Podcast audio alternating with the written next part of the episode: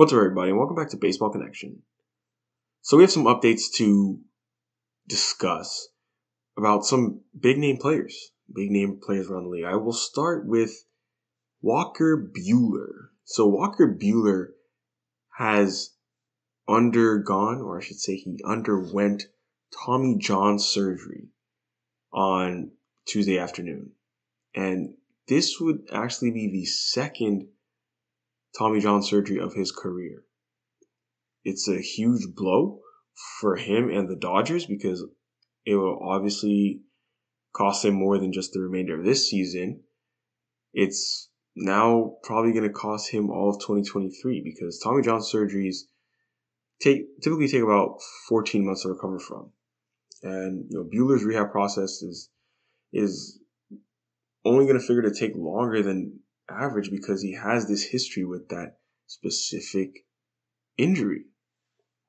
So he had Tommy John not long after he was selected in the first round of the 2015 draft. He lost the remainder of that season and all of the following year, making just three brief appearances late in his first full pro campaign. So now it's going to be his second go around with this process. And in between those surgeries, though, we, have to say that Buehler has established himself as one of the sport's best arms. In 638 MLB innings, he's pitched with 3.02 ERA. He has a World Series ring. He's, you know, yeah, he, he's been on the Cy Young ballot. He was in fourth place for that race last year. That was his highest finish to date.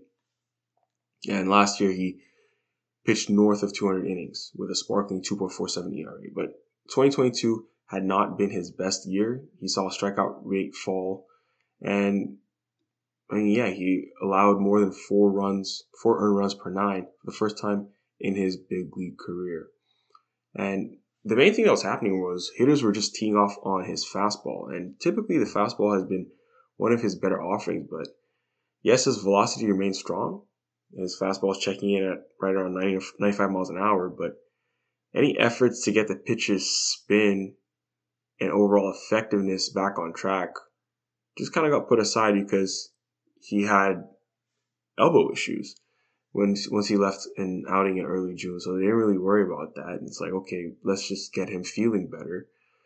Later they said it was a flexor strain, and then the team announced last week he would need to undergo surgery after more rehab efforts proved to be unsuccessful. So, yeah, that's, I mean, the Dodgers just got one young pitcher back from Tommy John. That's Dustin May. And then someone else in the rotation goes down to Tommy John.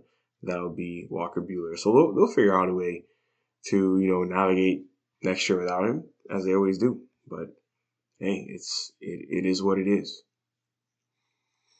In other news, Fernando Tatis Jr. has, uh, well, he's, he's going to undergo surgery on his left shoulder. So yes, he's already out for the rest of this season and, you know, part of 2023 due to the suspension he has to serve. But the surgery now is expected to take care of his shoulder. This is a shoulder that landed Tatis on the injured list multiple times last season.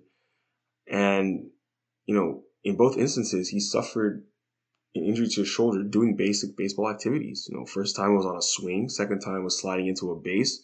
So this is a sh- shoulder that's been bothering Tatis for a while, even going back to his minor league days. And now he's finally going to get surgery because he has time to let it heal, obviously, because he has a suspension to serve.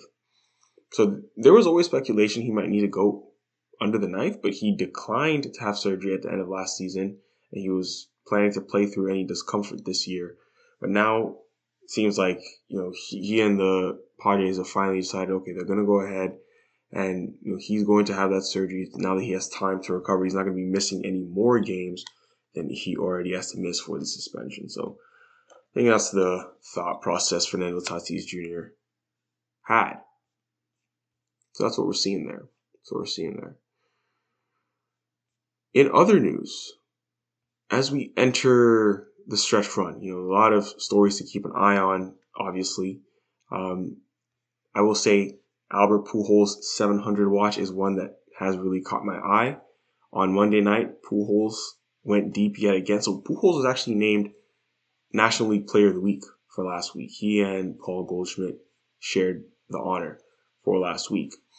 And he started off this week pretty well with another home run. So now Pujols is seven home runs away from number 700. I mean, he's been hitting them in bunches and he's, he's looked really good lately. He's been one of the hottest hitters in baseball.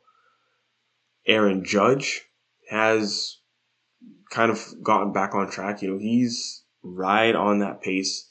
You know, as of, you know, coming into play on Tuesday, he had 47 home runs and was right on a 62 home run pace.